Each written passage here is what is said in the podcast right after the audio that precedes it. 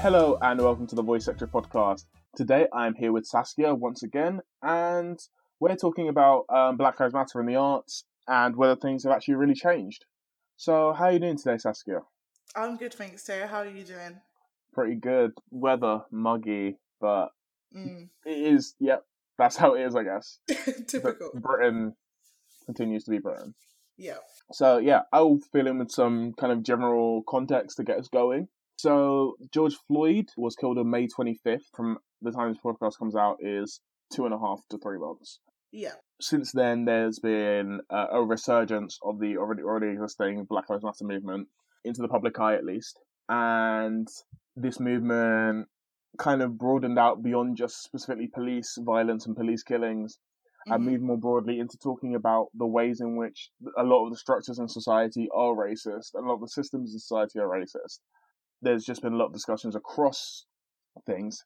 And now, as kind of the immediate media hubbub has kind of cooled off, we're going to be looking at what's left and whether people have committed to those diversity things that they said they would do and like whether the black squares have been followed up with actual action.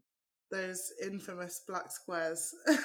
I think, especially like, you know, since May, there's been so much that's gone on, and so not even so much that's gone on, but so much that's been promised. And I think it's going to be interesting to see how, even obviously, it's not so easy to just bring policies in and have them, you know, change overnight, but whether those movements have actually been made to actually, you know, make for a better future.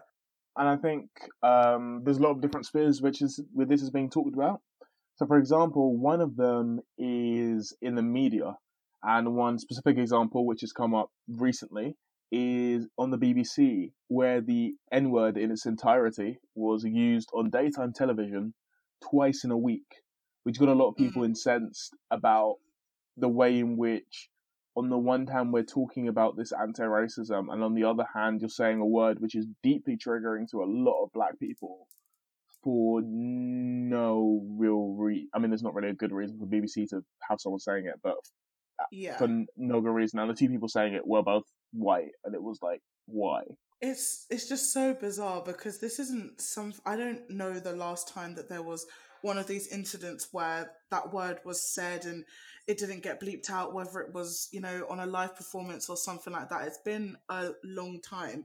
So to have two people, two white women in the space of a week say it for what the BBC have classed as you know acceptable reasons, shall we? Allegedly, you know, it just doesn't make any sense to me and i completely understand why everybody is outraged and everybody's angry and they're just I, but i think the first feeling i know for me especially was just confusion like why now of all times and and why is it not like you um the two journalists who actually dropped the n word are the ones to apologize and the bbc have said nothing yeah it's like it's so weird that the BBC which won't allow anyone to swear won't allow anyone to do any of that because they're meant to be like professional whatever is like oh yeah but we can say this word.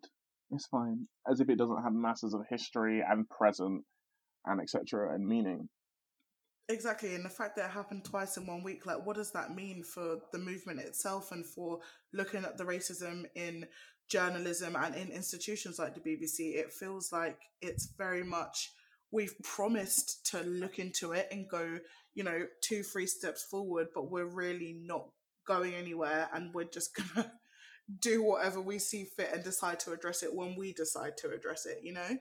Yeah, and like in terms of, it's almost like indicative of how things haven't changed because at the end of the day, the media is still ninety four percent white, which is disappointing to the nation, which is eighty five percent white, which is even worse when you consider the fact that these media institutions are like in London, in central London, Yeah. which and London is forty percent BAME, so it's like, what's going on here? And you can see that in what's happening in the way that they're basically dropping the N word and just being like, "Lol, deal with it." yeah it's it's like this isn't some small town in you know cornwall or yorkshire or somewhere like that like this is central london and the fact that we know that these scripts that these um, journalists have to read go through so many different people's hands, but the reason why it wasn't flagged is because all of those hands that it goes through are white hands. Yeah, exactly. And they're like, oh well, it's in context. It's like it's like no, you could have just said M word. Yeah, Everyone gets what you mean. it's not. It's ugh, it's just it's very confusing, and I'm really nervous as to see how what the future's gonna. Not even the distant future, but the near future. Like what else is gonna Yeah. happen? Like what next? Because that seems like a very significant thing for them to just break. Mm-hmm. So yeah, it's concerning to say the least. But yeah, that's an example of the media. We'll come back to a bit more on media soon, but now we're going to move on to the arts more holistically. So one of the first things to that's been happening is that people have been pushing arts institutions to actually release their figures. This was a specific one of a hashtag pull up or shut up, which Mhm. is basically telling I think it's primarily theatres but also arts institutions to release the diversity figures for their staff so that we can have actual conversations rather than kind of being really opaque about it and us not knowing what the actual situation is. And some institutions have released it. I think the uh, Young Vic and the Old Vic released theirs. The Old Vic's one was very bad. Mm, I can imagine. Yeah, I think it was. Yeah, they had like no black people in senior management, and the mess, and it was really messy as well because their data was like really incomplete. I think only like fifty percent of staff actually took it, or something like that, and it just was a whole mess. Um, but it also shows the way in, in that's also telling the way in which these theatres and stuff haven't been thinking about it. They've just been like, oh, we'll just like do like a survey that only like fifty percent of the stuff will take, and sure, we'll just leave it at that.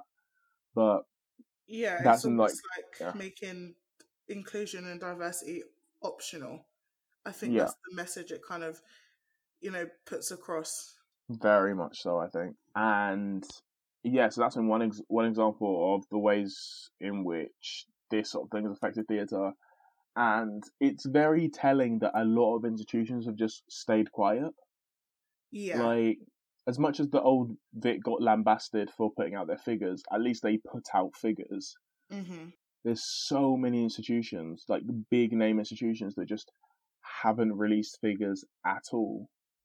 And you're like, are we not gonna do anything? Because you guys all did make anti-racism commitments. I read most of those anti-racism commitments that you alleged that you made. hmm So so I know that you can hear me right now, like you know that you can see this, but the silence throughout this whole time has been the most telling thing. I know that even um, outside of the arts institutions, just on you know social media, whether it's somebody who is affiliated with the black community or whatever, it's everybody's silence that people are questioning and looking at the most Mhm. and that hasn't been a secret. So for them to just not put anything up, even if it does make them look bad, it's almost like you brave that negativity for putting out these figures that are predominantly white, and then make a call for action to actually do something about it. But I, I guess the ones who haven't put out any numbers, they're not willing to make that commitment to change, and they also don't want the scrutiny for it either. I think whether you're, even when you're not an institution, when you're a person, a huge part of accountability is saying, "This is where I've gone wrong. This is where I'm at. This is where I need to be." Like we can't have those conversations. We can't hold people accountable. We can't decide where we're gonna go if you're being really opaque about your data and about like what you're doing or not doing. Mm. It's clearly just not a conversation that they're willing to have. Yeah, and it it just is like so. All this was not all of this, obviously, but all this doing doing uh whatever on social media was just for nothing because you don't actually care. Just- yeah but they don't want to it's it's like they don't want to come across like they don't care and it's so easy to post a black square that's why there were so many people like not even just um you know there were black people as well who were in two minds about posting it because it's it's just not enough. And that shouldn't really be something that you'd even have to question. Like obviously posting this black square is not going to be enough but it's just a little nod to i'm committed to learning more about this. Like there were so many brands who were like oh we don't know enough yet but we're gonna you know we're gonna do this we're gonna go away we're gonna think about it and only time will tell or not whether they do but even normalizing saying that you don't know enough about something is something that is lacking yeah, and would have been more appreciated than just their silence on the matter at all you know yeah, I definitely.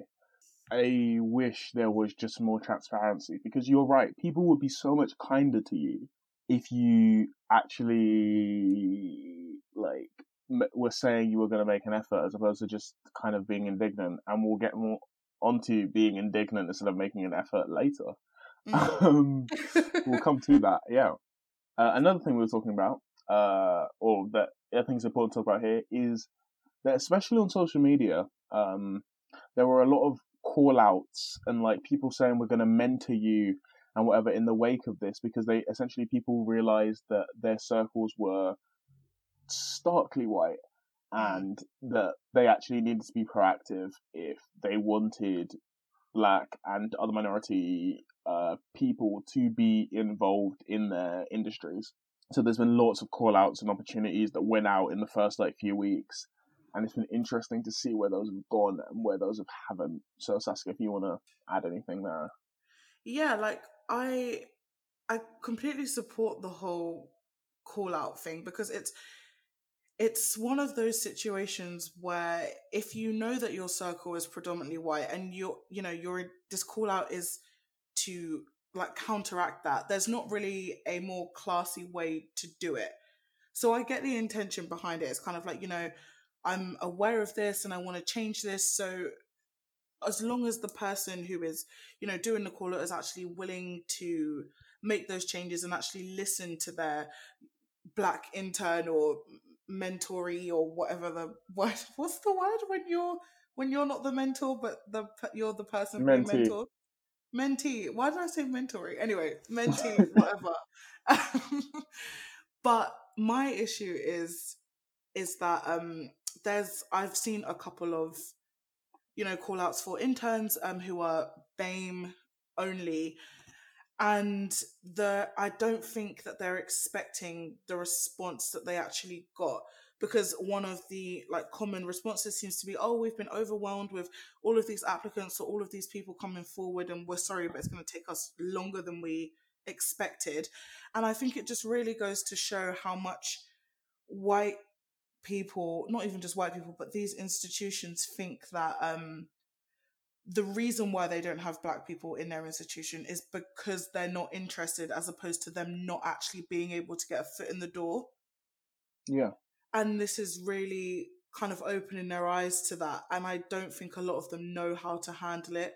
They've it's like walking around in a bubble but you don't know that you're in a bubble until someone comes along and pops it and then you're like oh my god there's so much air out here like what the hell's going on um, so it's it's a hard one but i I don't know. I just hope it's the how can I put this?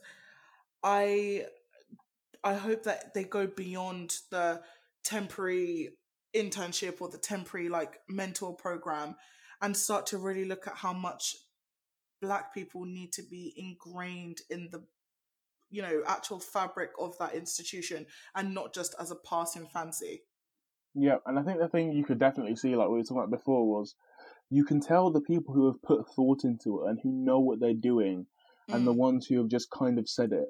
Because like there's people like Nikesh Shukla, um, and the I think it's the Good Literary Agency, I think that's what they're called. Yeah. Um, where they've been doing this sort of work for a while. They know that it's difficult. They know what it actually entails, and they actually are actually like working in a way that works for people, as opposed to just being like, oh, will just put a thing out and they'll like DM me. And it's like, you have to understand that you have to actually put in the work to figure out how to do this thing properly. You can't just kind of do it on a whim. And you can't also, another thing is that you can't invite people of color or other marginalized people into spaces which are unsafe for them. Like, yeah. Because there are certain institutions which are very hostile towards like people of color. Mm. And it's like, if even if you put a call out and it, people know they're hostile, we're not like we're not um on everyone's kind of hip to it. So if you put this out, you're basically going to invite someone into an environment which is extremely hostile for them. So unless you do the work to actually improve the environment and the culture, etc., of the institution, which a lot of these people aren't willing to do, then you're just inviting them in to essentially suffer for however long they're there, and it, you just end up with loads of burnout. Like there's lots of industries which basically for this this being one of many reasons, but for this reason have a lot of burnout, particularly of women, particularly of um, women of color, etc. Because essentially it is just so exhausting to be in that industry consistently because it is such an unsafe space for them to exist. And I think part of that is everything now is so like everybody wants some because racism is not something that just happened last week or on May 25th when you know George Floyd was killed it, it's not something people are tired and this is something that people have been carrying around with them for a very long time. So I think uh, some institutions who are trying to make the effort I say you know in inverted commas whatever to um to change the scene are looking for quick fixes because that's what they think that we as black people are looking for. And I can't speak for every other black person, but I know that I would personally prefer it if these organizations went away for, you know, six months to a year to really tear down the walls that they built and then rebuild them back up from, you know, from the ground up with us involved. I'd much appreciate that than just this quick fix internship that's going to um you know, like you said, result in burnout or bring me into this hostile situation where, okay, it's great, I've got a foot in the door, but what's the point of getting your foot in a door in a house that's on fire? You know, like, it's true. Like, don't bring me in here just to burn or, you know, it's, you have to change the environment, you have to change everything that is wrong with your institution. Otherwise, I'm just going to be like almost like a cow to slaughter. Like there's there's after me there's going to be another one and it's not going to change. The outcome will always be the same. Yeah exactly. Um so we're gonna come with a few like examples of this sort of thing that we can talk about to kind of almost move it out the abstract into the specific. One of these is the tate britain. Uh in terms of so we're talking about arts institutions and stuff like that in relation to blm is that the tate britain basically they had a uh, in the in their basement. There's like a restaurant um, where they had a mural uh, from 1927 mm. that was this, and this room is described as the most amusing room in Europe. And they, yeah, their wall had a mural which had a bunch of like, oh, people like in horses and carriages, but then a bunch of them were dragging slaves. And up child till this slaves. yeah child slaves. To this day like that is the rex whistler restaurant has that mural there. No one has ever thought to do any or no like no one at the tate has ever done anything about it has ever even changed the description. Like they didn't even do the like you know the very um quick and easy oh these don't represent our current values etc etc yeah. Like they didn't even do that.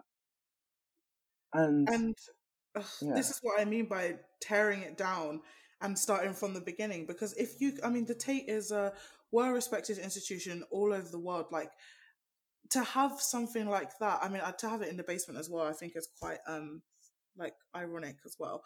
Um, but eh, you know, how can you sit there and oh, we're we're anti-racist, we're gonna put all of these like you know in our mission statement in our ethos our values blah blah blah and then have something as horrible as that in your basement? Like it's you know what i mean? It's it's just ridiculous. Yeah. and it's like they've mo- they've removed what they've done now is they've removed the description because the description used to read um the uh what did it used to read something about being like basically the most yeah the most amusing room in europe. Um and that's all well and good to remove this to remove that description and to kind of change it to be like to give more context but even then you're like hmm this still feels icky. Like i'm not sure if this is the sort of thing where you can just be like oh here's the context now it's fine now yeah i, I don't think adding context or removing the description makes the slightest bit of difference because it's this is in their restaurant. It's not like it's in a gallery where you're displaying the artist's work and that artist just happened to be really problematic and you know, this is a place where people come to eat and to relax and dine. And if you're basking in that ambiance and that's what's on the wall, it's it just says a lot more than just oh yeah, we've taken the con- like we've taken the description down, and it doesn't change the context. Yeah, and also the thing again with this specific one is this is not like oh it's a mural that's been there since 1780 whatever when slavery was still a thing. This Mm. mural was painted in the 1920s. Slavery had been over in Brit- mainland Britain for over 100 years, in the Mm. colonies for nearly 100 years. There is, this is long after slavery. So there is Yeah. No, that, that that thing has been there for less than a century. There is no reason for you, there's no context in which that ever makes sense. Except if you're a if deeply if you're intending to be deeply racist and cruel because you could have you could so easily have a little mural with a bunch of like horses and whatever in your high class restaurant without having black slave children just for fun like i don't understand why they're there Yeah, I mean, English, you know, old England, they love to commemorate that what they call a simpler time, you know, them with their white wigs on and all their outfits and the horses, whatever. Why why put the black slave children in there? Why? Like you said, it's 1927 when this painting was made. Like, it, it doesn't make any sense. And it speaks to their character and it speaks to, you know, the kind of things that they value and the kind of things that they don't. i think in a way th- th- this mural is maybe the most british racism in the sense that it's there and we're just going to pretend it's not there. And we're just going to chill and we're going to do our thing and we're going to just like enjoy ourselves. And we're going to pretend this racism isn't there and ignore how this affects the people that it directly affects and just be like oh it's just there you know it's just part of our history you know it's just there and like it's a very specifically british thing to be like to have this race vile racist thing there and just kind of ignore it or at least ignore the racism of it and just be like, oh, that's just an amusing room. It's just weird, not deeply violent. Yeah, I completely agree with you because that's literally how you know racism is in Britain. It's like, oh, like we all know it's there, but we don't like to talk about it. And if you call us out on it, especially in the media, we're going to deny it and say that Britain welcomes everyone.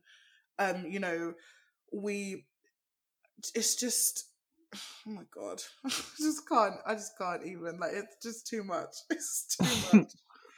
Yeah. um, yeah. So, uh, that was, by the way, that was um only really initially brought up like in the past like month or so by uh this arts criticism website called the White Pube. Uh, they're a good follow on Instagram and read anyway. Very silly name, but um, yeah. yeah. but that only became a thing after they started talking about social media like a month ago. Bearing in mind that thing has been there for nearly hundred years. Um, yeah, and can I just quickly add to that? Brace yourself because how many more things like that are there now? While even while we're having this conversation, that people aren't even aware of until somebody you know comes along, takes a picture of it, and then puts it on Instagram. Like, yeah. it's an ongoing battle. Can you can you imagine? Like I know this is a bit of a divergence, but can you imagine? Like you're going to the Tate. Oh, someone invites you down to have like a dinner there, and you just look and you're seeing black children enslaved. Like imagine like us as black people if someone invited us down there to, and we saw that. Like I don't know how I'd react. I don't even. I can't even say that I'd. Like, I don't know. I really don't know how I'd react. I'd probably have to look twice. I'd probably think I was imagining it because Yeah. even though I know how racist Britain is, like, I just not so blatant. I just wouldn't. mm, I'd just be gobsmacked. it would be hard to process. It really like, would. what? But you know, it's funny because on their Instagram page, if you you know swipe to the next couple pictures, there's just a group of white diners laughing, enjoying their dinner, enjoying their tea or whatever it is that they're eating and drinking, and the picture's just in the background, and I'm just like, how? No one even no one's even acknowledging it. Yeah, I, I, uh, yeah. And this it's is so weird. it's so weird and i can't tell i don't know if i'd be happier if it was um something that people went out of their way to go to this place for. I know that sounds a little bit uh, like what is she talking about, but it's not even like they're not even acknowledging it. I don't know why that bothers yeah, me so what you mean. much. Do you know what I mean? It, it's it's so insidious to be like, because that means it's accepted as normal. Because if it was like, oh, this is a whole, like, this is a racist artifact that is like, kind of everyone Now makes a show of it, and yeah. yeah. because it's exactly it's like what you said before. The way this is treated, there are probably other places which have similar stuff Mm. because there is no, and obviously, like there have probably been people who have kicked up a stir about this before, but there's been no big public outcry around things like this. Yeah. So there's clear, there's no way this is the only one.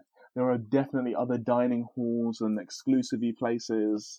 This one isn't exclusive, but you know what I mean. That kind Yeah. of place, which just has this casually extreme. I mean, because it's like there's a lot of stuff. There's um, there was I can't remember specifically, but there was this like symbol, um, which was used as like an honor that basically showed like a white angel like um killing or whatevering a black demon like a, a demon which is specifically shown as being a black person like a black african person. Mm, um and like there's so many of these things which are just left unsaid or at least left unsaid by white people and you're like "Mm, look it's right there it's right there. How did you not notice this? Why did it take george floyd dying for you to notice this? Exactly. I mean, it, I get what you're saying. It's exactly kind of the same with the rugby song. I'm not a rugby fan, but I read that the the song, what's the one that they sing? I completely swing low it, but swing low sweet chariot yes, and all the racist implications with that song. It's the same as you know us walking through Bristol or Trafalgar Square or whatever, and walking past these statues. plantation something. There's a plantation something in central London. I can't remember. It's called Plantation Square or something. Yeah, it's exactly the same as that, that people consider as normal. And it's not like you go there specifically for that. And that's even worse because it's normalized, it's part of your everyday. Like they wouldn't miss it if it was gone, but then they still made no moves to move it because Yeah, it doesn't affect them in the same way that it affects us. And that is it's just. scary. yeah. So speaking of another institution, um, which is the last one we're going to talk about today, um, is the South Bank Centre. So the South Bank Centre has had like is doing a lot of redundancies and is trying to reshape how it is because of the financial issues caused by COVID nineteen, and some people would argue issues that have been within the South Bank Centre for a longer time than that. So recently there was a um, petition and an open letter um, called Sa- Save Our South Bank. You can find it literally on saveoursouthbank.com. And there have been a bunch of protests outside the South Bank to do with this, which is basically has say, accused the South Bank of not being managed well and accused them of being incredibly unimaginative in finding their solutions for the def- for the amount of money they've lost Mm. and it's basically saying that they need to do better and they need to um, actually find a more create. Someone said literally, "This is not a very creative solution from an arts center."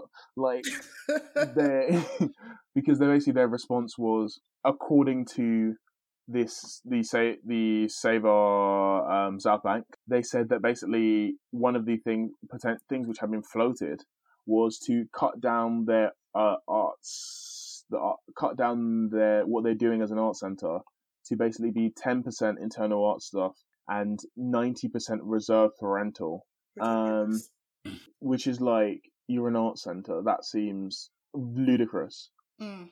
and they're gonna apparently, according to these, uh, again the same letter, going to act like a startup in a sense, which is just a very weird way to approach it, and it's a very like business minded way to approach an arts institution, which doesn't make sense. But it just also you can read the full letter for the full context, but the allegations against them seem like they're going in a direction which is really detrimental. Um, Yeah. but more specifically as to how this relates to Black Lives Matter, is that in within that letter, uh, there were two uh, there were claims which were related to the um, to them and Black Lives Matter. So the first one was that the South Bank needs to adhere to its anti-racism statement by actively protecting the diversity of its workforce. Um, senior management have chosen to proceed with their program of redundancies without taking into account the disproportionate impact on BAME staff. Because a lot of the staff getting redundancies from South Bank, from a bunch of other places, are um, lower down in the hierarchy of the institution, and that usually is disproportionately BAME. Mm-hmm. That is obviously seen as a that is obviously a problem Yeah. if they're talking about being anti-racist. And uh, Saskia, if you want to give me any thoughts on that. Yeah, I mean, it's just one of those things, isn't it? Where that I mean, when they hire um BAME staff and they're in, you know, those sorry, they're in those kind of roles that tend to be the most dispensable when, you know, budget cuts need to be made, to not consider the two of them together and think, okay, instead of think coming at it from a business angle and not really coming at it from a way that's like okay how can we you know balance these numbers almost? How can we do what we need to do in terms of like business and finance wise but also stick to what we claim to be our anti-racism kind of ethos? Like it, it's just typical to me. Like it's uh, it's not surprising at all. Yeah, and this isn't just like a South Bank thing. This is a lot of institutions. It yeah. feels like the first because uh, we can take this to journalism, for example. A lot of people, a lot of um, people of color and other marginalized people who work in journalism do not have staff roles. So whenever a website, the first thing to go from a website is their freelance budget. Always, Mhm. almost always. From a publication, the first thing to go is their freelance budget. yeah And so that always means that uh, people of color, other marginalized people have way less opportunities Mhm. immediately straight out because of the way that these institutions are fundamentally structured so that people of color are the most dispensable. and that's the thing like you know if there were more like black people asian people whatever in these staff roles there wouldn't like the numbers wouldn't be so disproportionate but it's not something i, I don't know i don't even know why it's just not something that seems to occur to them and then you know when people are making these claims and then their responses are so you can just see their responses are so uninformed like Yeah, like um, the response to this first claim was uh, the South Bank Centre absolutely stands by its anti-racism statement and will continue the ongoing discussions with the BAME staff network to create a powerful diversity and equality action plan. Our redundancy program will be subject to an equality impact assessment. We will rebuild our organisation in the future with diversity and equality absolutely central to our recovery. Mm, i believe it when i see it It's very, it's very like it just all feels very loose. yeah like, oh yeah, um, we love diversity, guys. We're not going to give you any specific numbers or anything like that, but we just love it. Yeah, it's like so amazing. And like, they already they already talked um in that SOS list. They talked about how, according to some statistics, the South Bank Centre is twenty percent BAME when London is forty percent. Um, and Lambeth, which the South Bank Centre is in, is Mm. forty eight percent BAME. So like, what's what's going on? So it seems very it's very whatever to be like, oh yeah, we're anti-racist, but actually we don't hire um, people of color at all. yeah, especially not in a staff role. Like that's asking Yeah. too much. Clearly, we'll, we'll we'll bring you on front of house, or we'll bring you on on, on a zero-hour contract, but we won't give you a like salaried role. Yeah. And then you know when we need to make cuts, you're the first to go. Sorry. Yeah, they have the least secure contracts, while CEOs are racking up. Oh, not CEOs. I can't remember what the actual titles are in terms of institutions. but Mm, they're like directors and the bigwigs are Yeah. earning ridiculous amounts of money, and all these freelance, all these uh, front of house staff, um, and all the uh, people who are like have really vulnerable contracts are basically just gone. Uh, and those are disproportionately working class, disproportionately disabled, disproportionately, etc. You get the idea. yeah, and they get away with it as well because I think when we look at you know racism and what it really means, especially like it's very um, one dimensional. and they kind of hang on to stuff like what like we were talking about earlier off podcast sorry guys um about BAME itself and they'll have I don't know two people from Asia somewhere in Asia maybe China maybe Japan whatever and that will be their quota for like all BAME and they don't feel the need to hire any like black people or Asian people, like other Asian people, because they have those numbers. Yeah. And it's and they, they won't see that as racist though. That's not that's not discrimination to them. That's not racism to them. That's just like another day at the office almost. Yeah. And so when stuff like this happens and they're like, oh no, like we haven't and if you read their anti racism statement, they probably in their own eyes, because of the way it's worded, haven't broken any, you know, of those rules that they've listed. But that's simply because of the way it's written and because it's always going to be in favor of everybody else instead of Yeah. everybody else. if that makes I think there's another. Yeah, I get you. There's another telling thing with the Southbank Centre one. So there was another claim. Um, efforts to address structural racism and respond to the crisis of underrepresentation have been met by disturbing instances of racism, including one in which a board member stated she did not believe in victimhood and asked them if they were proud to be people of colour and proud to work at the Southbank Centre. So those are obviously very loaded questions and statements. And for an institution which claims to care about anti-racism, it's very weird to have a director saying that they didn't believe in victimhood.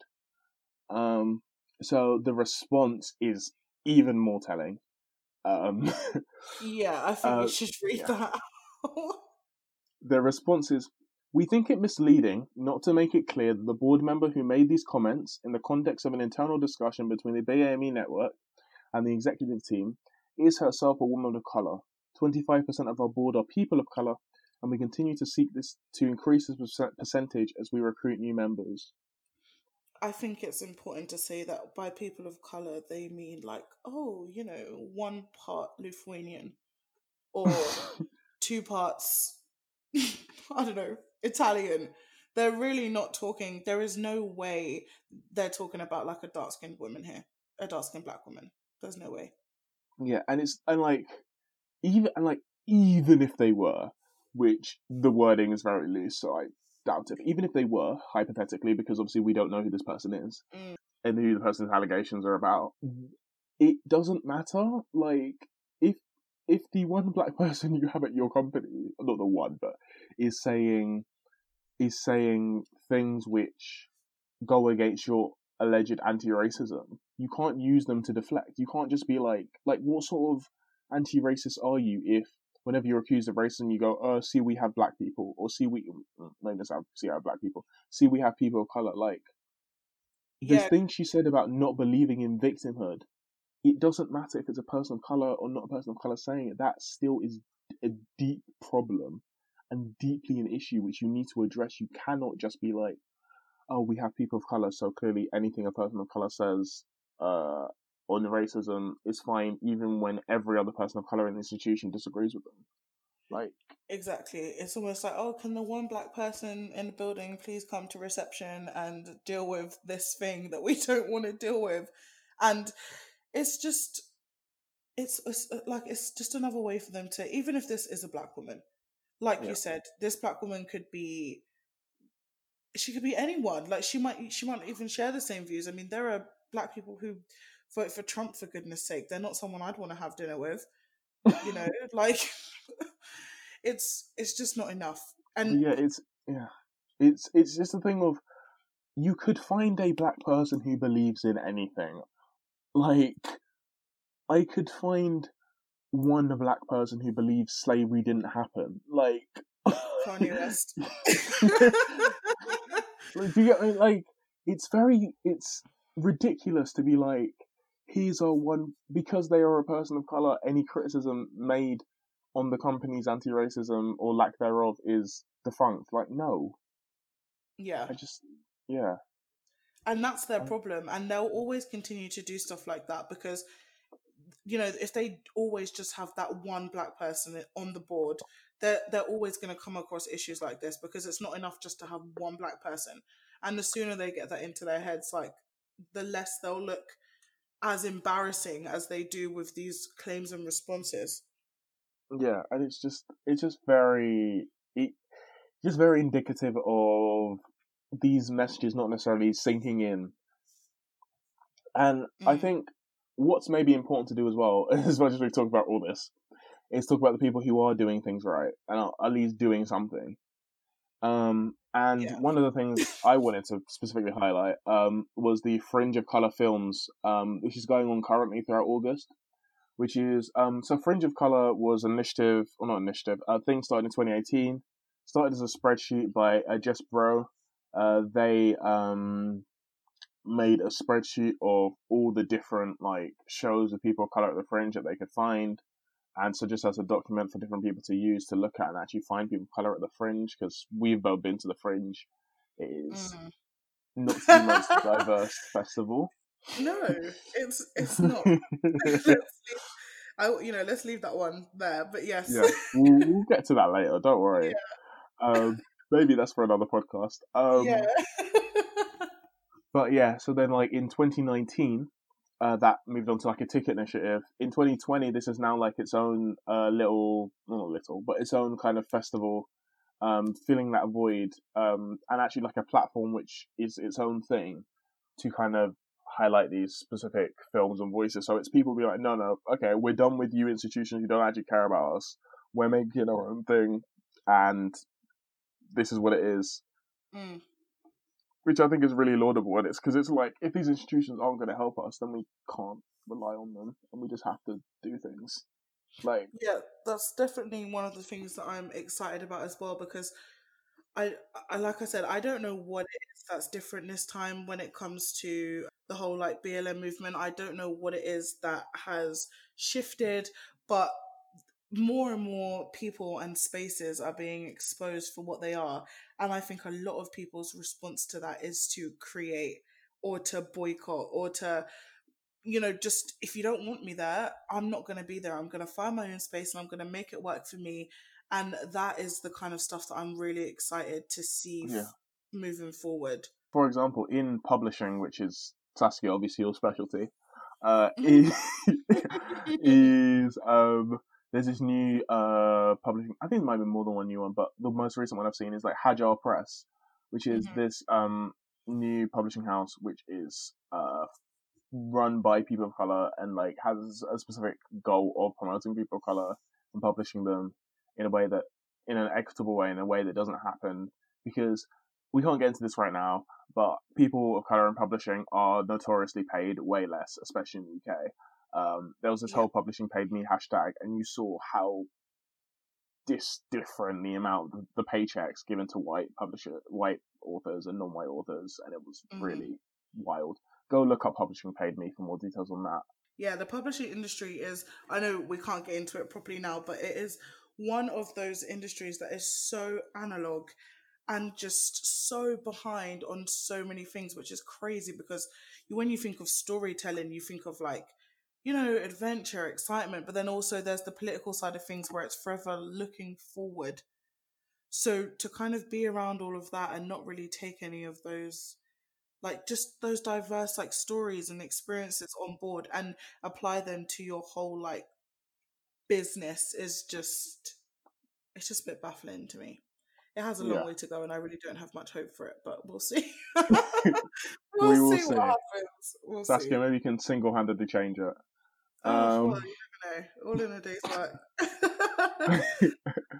um, and I think yeah, another thing which has happened during lockdown um, is this show at the Royal, which is run by the Royal Court, uh, produced by Tobi Kyeremateng, and um, there's been a bunch of different. There were a bunch of different performers in it. They did like these performances over Zoom, um, and it's called uh, My White Best Friend and Other Letters Left Unsaid.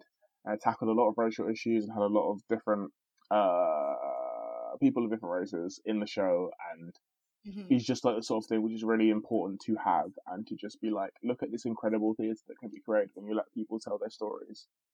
Like, Yes. yeah, that is definitely like the message to to take away from that i think just giving people free reign edition I, when it comes to creating art and stuff to me that there's way way way too many politics involved that just really shouldn't be there that just hinders people's like self-expression so i love to see things like this where people just feel totally free to say their truth and make it beautiful yeah, exactly.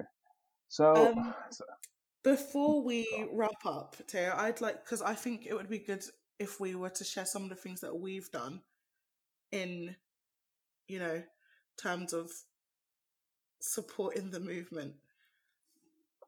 So is there one thing that like you've kind of seen or decided to adopt like since this, you know, started up again? Oh yeah, I get me like something that's something that we've changed in a sense. Yeah. Um oh this is gonna be a very specific thing, like to my writing. But one specific thing is that, especially in the past month, and I guess it's not just to do with writing, but in a broader sense, is to look at the look at what things say in terms of their structure and their form, in the sense of, so for example, there are, um, there we go. There's a film which I'm writing a review for right now, mm-hmm. which in the dialogue and in the text of the film, it says it's ostensibly anti-racist. But okay. the way it presents, the way it, like in the in the camera work and in the narrative structuring and all that stuff, the way that presents um, the its indigenous people is deeply racist. Okay. And so I the thing one thing I've probably come from away from recently is to look less to not just look at the intent and what their stated intent is, and look at what the actual effect of a thing is, and look what the actual structure of a thing says about it, because you can have a thousand people who say they aren't racist and they still run a systemically racist institution. Yeah. Like even the Metropolitan Police who every by every metric, by every statistic, they're institutionally racist. Will still come on TV and say we're not racist. Like yeah. I've learned to kind of move past looking at people's what they say and what they're even if they have saying it in good faith, looking past what their intentions are necessarily, and looking at the actual content and substance of their actions. I think that's been a big thing for me, I and I, I recommend people adopt. Definitely, like I mean, what actions, words, like they're kind of just they're all just things. There's all especially when it's something when it's a film or um an institution, there's always going to be something that you can look at that goes beyond their outward appearance and how they want to come across. And you will find that thing that is actually how they do come across. And then that's what you should base your, you know, decisions on. So I can I think that's a really good one. So about you? What's your thing? Mine, other than literally like making a mental note of everything that people say and using it to judge them later on. um, keep the receipts. Keep the receipts, exactly. Um, mine is not really anything to do with my work. It's more into where I spend my money.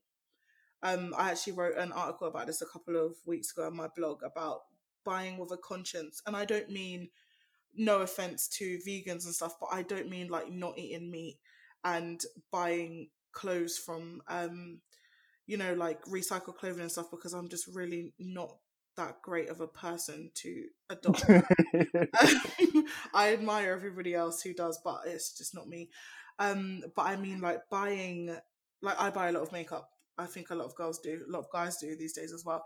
Um, so it's not buying from brands who I don't know what it is about the makeup industry, but it's just it's a hot it, perpetuates this um like this ideal of how women should be, how women shouldn't be, and a lot of like young girls and everybody like they look up to that. So I'm boycotting makeup brands who are, it's just clear that they don't support dark skinned women and who only use them in cam- campaigns for performative reasons and um you know they don't really care so much about the well-being of all movements like BLM, like the Estee Lauder company. I'm going to call them out. I've given up on. I don't know if you know anything about makeup, but MAC and um, kind yeah. of Smashbox are very popular brands, and they have all like donated to the Trump administration and so yeah, I've decided to boycott makeup brands that don't support black women yeah, that's where I've started. And it's a real shame as well because, like, I mean, no, it's not a shame at all, actually, because there are so many other makeup brands out there, and not even just makeup. Like, there are other businesses, there are other places that you can buy from who, you know, morally, they're just better. Um, and when you yeah. look, you find some really, like, awesome things. So just kind of looking a bit outside of myself and trying to spend my money on things and putting it where it actually matters. Yeah, so, yeah, if people wanted to find you and kind of the stuff you've been writing about, talking about, your uh, your writing, any of that kind of stuff, where would they go? They can find me on sincerelysaskia.com as well as VoiceMag. Yep. Um, and we'll add that in the uh, show notes. yeah. So if you want to talk to uh, us at Voice about anything, it's at VoiceMag UK on Instagram and Twitter. Um, and if you want to like see what the contributors are doing, what they're watching, all that sort of stuff, it's at Voice.extra on Instagram. If you want to read the articles we're writing, see the um, interviews we're doing, stuff like that, it's uh, voicemag.uk. And if you want to see the other podcast, which is a bunch of different interviews with artists, um, that's the Voice Mag podcast. And if you and please donate to Voice and support us with the fit with the links on our website for shows and stuff like that, and all that kind of thing. And please promote with your friends, tell your friends, tell your family, tell your enemies, tell a random person on the street. You know, why not share the love and all that. Thank you so much, um, and thank you for being with me, Saskia, today. Thanks very much, Ted. Bye bye. Bye.